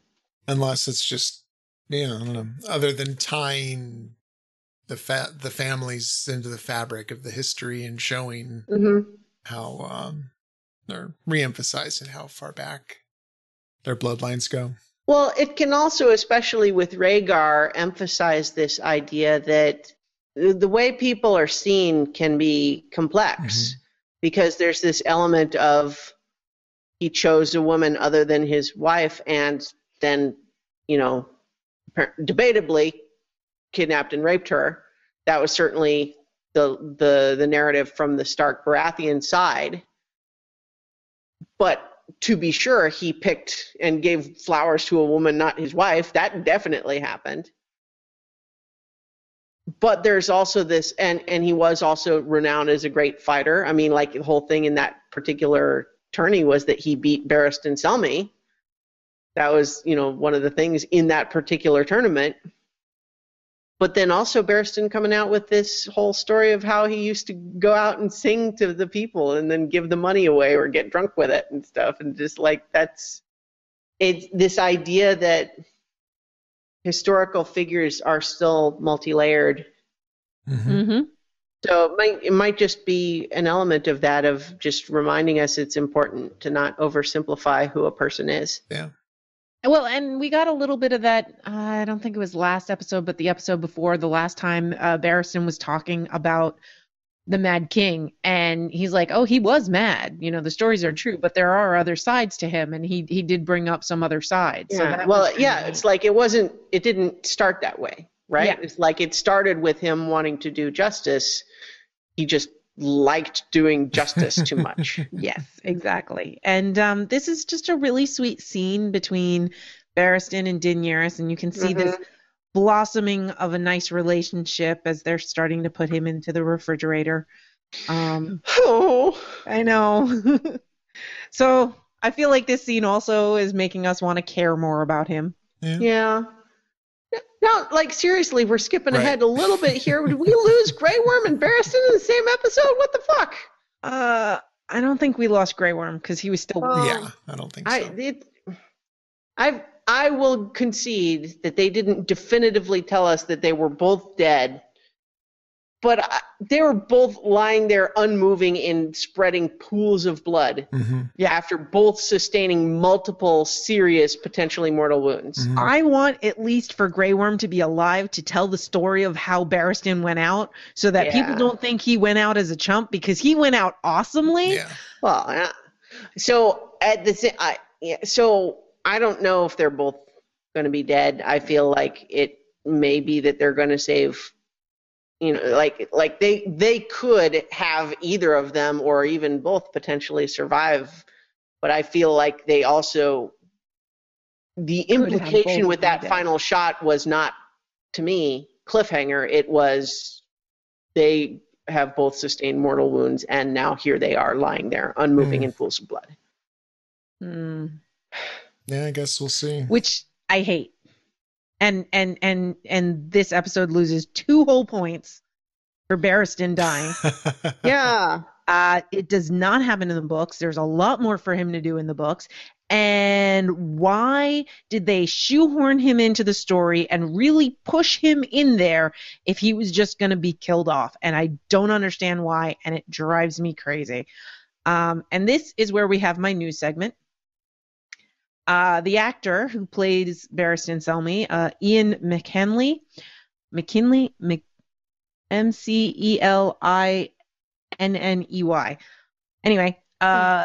he was interviewed, and basically he said, yeah, I kind of shot myself in the foot because I read the books. And when I found out that I only had 4 episodes this season, I said, hey, what's going on? Why do I only have 4 episodes? Am I being written out of the show? And the showrunners were kind of surprised that he realized what was happening. And they're like, yeah, no, we're writing you out. And he's like, but all these books, I'm still alive in the books. And he was he has not died in the books, but it's also like, you know, that storyline is up through first quarter of book 5 territory. Yeah. So he was very gallant about it. He said that he would have loved to have continued, but, you know, he was happy with the scenes that he got. He was very happy to have the scene with Daenerys in this episode, and he was very happy that his character had a really good death scene because he felt that was right. His favorite scene to film of all time was when he told Joffrey, fuck you, I'm out of here. Which was awesome, and I'm sure everybody loved that scene. And he says his only regret is that he never got to meet or work with Peter Dinklage. Wow. Yeah. So classy actor went out very classy when we're all mad that he's dead. Yeah, it's sad. And I mean, I think, Nutty, both you and I might partly be reacting like this simply because this is one of the first times that we're in the same boat as the non-book readers of like, what? Well, in the books, we get point of view chapters from him. So once you're in someone's head, like, they really matter. Mm-hmm. And so, yeah, I was really blindsided. I did not know that that was happening. Yeah. I was not pleased. I didn't necessarily want to see him die, but it didn't have as big of an impact. Yeah. I'm not pleased. I'm upset that he's dead, but I'm not like mad at the show. I don't feel like the show did something wrong. It's just a sad thing to happen to a character I liked. I'm upset because I feel like they really pushed him into the show only to take him out, and I don't really understand why they pushed him in. Like, he didn't have to come in as soon as he did. He could have shown up this last season and explained who Jorah was. Like, he didn't have to be there all that time up before then. It just felt to me like they were going to do more with him. I mean, I feel like the only reason they did that is because they got to keep the actor working, or else he's going to go off and do something else. Well, maybe now Dany's going to have a slot in her roster, so maybe there will be a place for Jorah. Maybe. I think one old guy. It's a little bit like with Margaery, in the sense that she's now, you know, she's losing some of her allies here. She's going to, you know, she's going to need to make some decisions what's going on here. Because, I mean, the thing is, you know, compared to Westeros, where, sure, you might have to fight some armies of people who they want to be on the Iron Throne for you to get to be on the Iron Throne. But it's not a situation where, like, almost everybody there would kind of wish you just go away. Mm-hmm. Like, even the former slaves at this point are, like, they want her to give them the power to kill the masters and then go away. Yeah. At this point. Yeah. Like, there's very few people who really want her to be there. Yeah. So at a certain point, it's kind of like, well, so,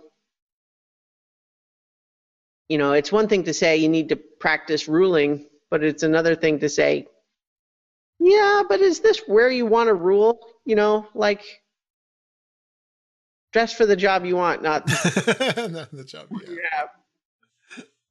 Oh, I like that too, because in the books she's wearing their clothes.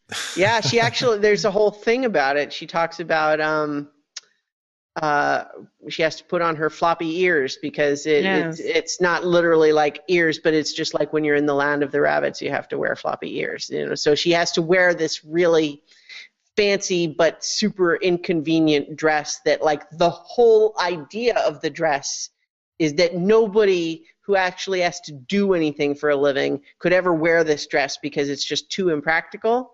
Yeah, so like you have to have servants to wear the dress, and that's why it shows how important you are, because you need servants. It's so bizarre. Yeah, so she's having to deal with that in the book. So, but again, it's that whole thing of like, it, you know, there's a cultural barrier in Meereen that she wouldn't have in Westeros. Yeah. Hmm. Well, we also jumped before the carnage. We had another discussion about reopening the fighting pits, which I thought she had already decided that. Yeah, he is not letting that go. At least she told Dario, all right, yeah, you convinced me. But apparently not. I don't think she said he convinced her as much as she was just surprised that he didn't take her side. Hmm. Yeah. I thought at the end of the conversation, she said, okay, I'll open them. Or maybe that was just me writing my notes that I was convinced he changed her mind. That was not my impression. Okay. Maybe he changed your mind. Oh, Dario. In the books, he's got other people who are there with him, former fighters who are basically begging her. Mm. Mm-hmm. Saying like, this is what I know how to do. Yeah. They like, you are robbing me of my passion. Mm-hmm. And, things go differently. So it's, I kind of, again, I like the idea of having those people there, but I understand because it's TV, we simplify and cut everything down. Mm-hmm. Mm-hmm. Well, and I think they're also just, there's several elements of this that are slightly different, right? And Dario took that place also. The one thing about the Sons of the Harpy that I wish the show would hit a little bit harder, because it's not clear, is like, who are these guys who are wearing the mask, right? Because they are not the masters. Because those guys would not take up a sword and actually go out in the street and risk getting speared through the throat. These are the lower class but non-slave workers who are now out of a job because there's all of this unskilled labor competing now for their jobs. And they are getting paid by the masters to do it. But otherwise, they're just like the ordinary worker class of this city. And I mean, it's not like a big deal, but I feel like the show is kind of treating them just like they're generic, and it doesn't matter who they are. But I felt like that kind of mattered, because it just sort of shows that like she's really got like every single class of the city pissed at her. Well, and it shows that there's very different levels of class in the city. It's more than just the slaves and the masters. Mm-hmm. That's also how there's so many of them, because we wouldn't have think of like the rich masters as why would they have 40 guys to go out there and risk their lives. It's the 1%. Yeah. So just making it clear that it's like, like these guys in the masks are not the rich ones that used to have slaves. Mm-hmm. They're the ones getting paid by those people in ways that are not super easy to trace. So the chick holding the guy's head and then pointing to where the Sons of the Harpy are, she's totally in on it, right? Sure seemed like she was the same one who killed the Unsullied from the earlier episode this season. Oh, is she? Yeah, she's the same prostitute that killed the one guy. Okay. Because I'm watching, and they come in and they stab everyone, and other people are freaking out, and she's just standing there. Oh yeah, so yes, absolutely, totally in on it. She is one. The first Unsullied that we saw get his throat slit when he went to the brothel. It was her that did it. It was with her. Okay. Mm-hmm. Yeah. So I thought I didn't realize it was the same person, but that I thought was really interesting to me. I wouldn't have recognized her, except that in the previously on, they showed the clip of that and showed her face. Oh, yeah, you're right. Yeah, I missed that one. I still missed it. But it's not super critical, I don't think. I mean, it's a detail that's interesting, but it's not. But I think it's neat to show how you've got people involved in this plot who are not wearing gold masks. Right. Just because you're wearing a gold mask, that's not the only Sons of the Harpy. You've got many other collaborators. Well, and that's the whole thing that makes this so hard. The whole thing of that they're wearing masks is like, how do you know who it is? Mm-hmm. Exactly. It's like you have someone who was just fighting you to the death, and then they run away, and you run around the corner, and now the mask is on the ground, and you're like, Who was it? It's just a crowd now. Yeah. It's like ninjas. Real ninjas. Well, because real ninjas really weren't guys running around in black pajamas. They were the servants. They were the help. They were people that you wouldn't normally look at and getting paid off to just do things. And that's why they were so scary. It was all good PR. You want to give some ratings? I did not. This is a tough one. Care for this. Yeah, I didn't really care for this episode overall. No. Well, it lost 2 points for Barristan Selmy, and it lost another point partially because of the way that the militants were and the anti-homosexuality vibe, and just reminding me again that Loras is reduced to just being the gay knight and he doesn't have his own character, and partially lost a point because of the whole seducing Jon Snow thing. But then it got a point because of the Stannis and Shireen scene, like that was so awesome. And it got some points because of Bronn and Jaime, that was pretty cool. But I think I'm going to have to give this a 6 out of 10 hugging sand snakes. I'm going to give it a 7 out of 10 scorpions under the bucket. Oh, nice. Nice. I like that. I'm giving it 5 out of 10 Ooh. Disappointed illegal downloaders, since this is the first new episode. And it was a snoozer, I think. It was not the best. I was just so excited for the sand snakes. That was almost all of my... yeah. Well, and also realizing that, okay, Littlefinger does actually have a semi-reasonable plan. Yes. That is not just some labyrinthine thing that relies too much on coincidence. Hmm. And Chooch, I think, wins at the rating scale, because that was awesome. Disappointed illegal downloaders, yes. Waited a month and aw. Yeah. Oh, Mike McAuley, nearly halfway through the season and still no Bran. Now we may make it all the way. Well, I mean, we heard the rumor that he's just not in this season at all. I think that seems plausible. This actually would have been the last episode that the illegal downloaders would have had. So they're sitting there with seeing Barristan Selmy die as the last thing that they got to see, and they have to wait a month. Yeah. And so given that article you read, it seems like confirmation that Barristan is dead, but it's not obvious to me that Grey Worm is okay. Yeah. Right. I agree. I mean, it seems to me like that last shot was meant to indicate that they're both dead. But I'll certainly acknowledge that, it's not like I'm going to call bullshit if it turns out Grey Worm's okay.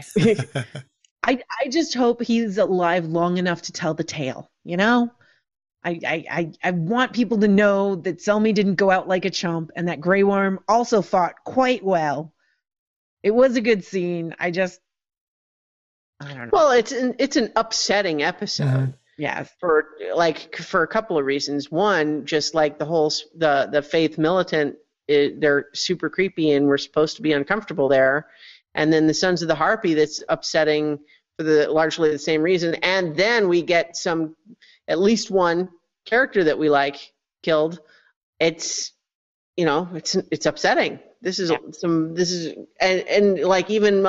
you were complaining about the Melisandre seducing John scene. Like I don't dislike that as a scene, but it's uncomfortable. I mean, I just feel like this episode is just loading us up on the stuff that's supposed to make us uncomfortable. Yeah. So do we want to talk about the title of next week's episode? Yes. I don't remember what it is. I didn't look it up. It's Kill the Boy, which is why I want to talk about it. It's normally, an episode title, I'm like, okay, so I might have an idea of what we're going to touch on, but Kill the Boy. Well, first off, we already killed the boy that we all wanted to kill last season. Joffrey. So I'm like, wait, don't kill Tommen. I don't want Tommen dead. Mm.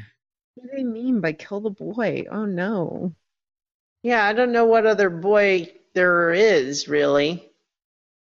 Well, I don't know, unless Rickon's going to show up again. Oh, no killing Rickon. I'm not on board with killing Rickon. I'm just trying to think of what other boy it could even be. John's new steward. Ollie. I think it was... Why did they name the little blonde kid with the bow and arrow Ollie? That's just weird. Do you think that's on purpose, or are they kicking themselves? Am I missing something? Oliver Queen and Arrow is Ollie.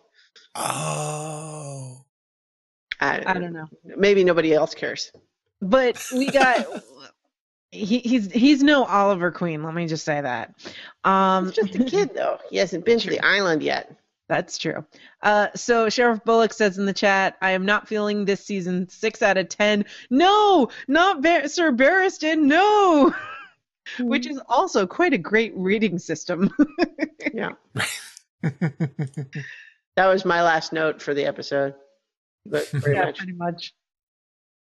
And we have our survey, which introduced characters. I think we just have the 3 sand snakes, right? Yeah. I'm kicking myself for changing my vote.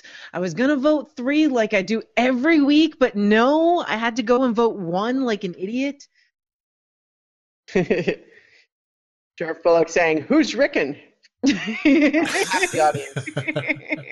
It's been a while. What, season 3, right? That we sent him off?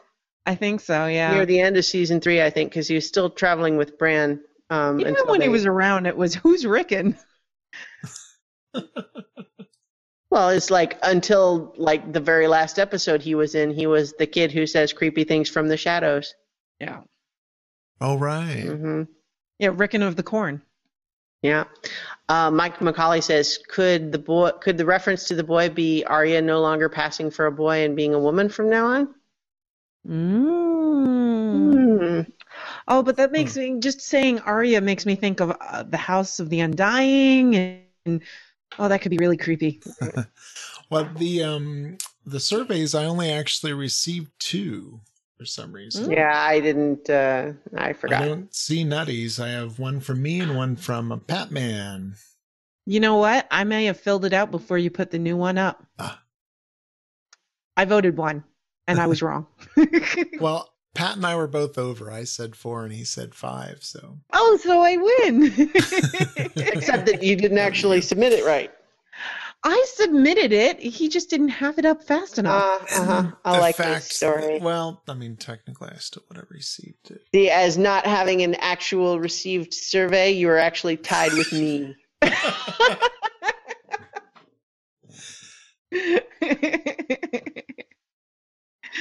And I would agree, though, the answer is 3, even if we didn't actually get Tyn's spoken name. Yeah, it's clear they're all going to be central, or even if we didn't get their names, I would count them because they've been named the sand snake. So right, yeah. All right, are we almost done? I think we I feel like I'm always the one that's in a hurry at the end, but tonight my back is kind of. I think we've covered all the bases. I think so. Yeah. All right, we are officially on the schedule for Balticon.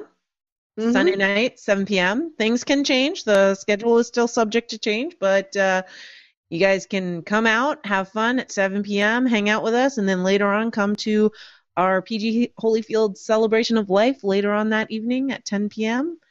And see you guys at Balticon. Yeah. That is exciting. Yay, Balticon.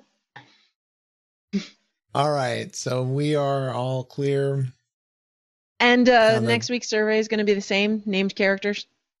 Yeah, we're going to roll with that, and we will see what happens and who actually submits. Maybe we'll retire it because we have not really had, we haven't had the full cast submit yet. So it's not a good sign. Well, I don't know. I'm not sure how to make that. I keep forgetting, and so I'm not sure what the way to make me remember better is. We'll all start shaming you on Twitter on Sunday. Otherwise, there are 2 memes on 2 new Game of Thrones memes from last week's episode that have been on the Game of Thrones meme roundup, which I have now made the Unbreakable Podrick Payne my cover photo on Facebook because I love it so much. Yes. It's great. And the Shadows and Vorlon one is I've gotten a lot of feedback from some B5 fans. They all think it's priceless. Excellent. Wow. All right, thanks for everybody for tuning in. We will talk to you next week. Hey, bye. If you have feedback for the Beyond the Wall podcast, you can email us at btw@specficmedia.com. You can also leave us a comment on the website. Go to SpecFicMedia.com, where you'll find a shiny BTW button that'll take you right to our page. This podcast is released under a Creative Commons Attribution Non-Commercial Share-alike 3.0 Unported license. Feel free to share and remix. Just give us credit and don't charge money for it.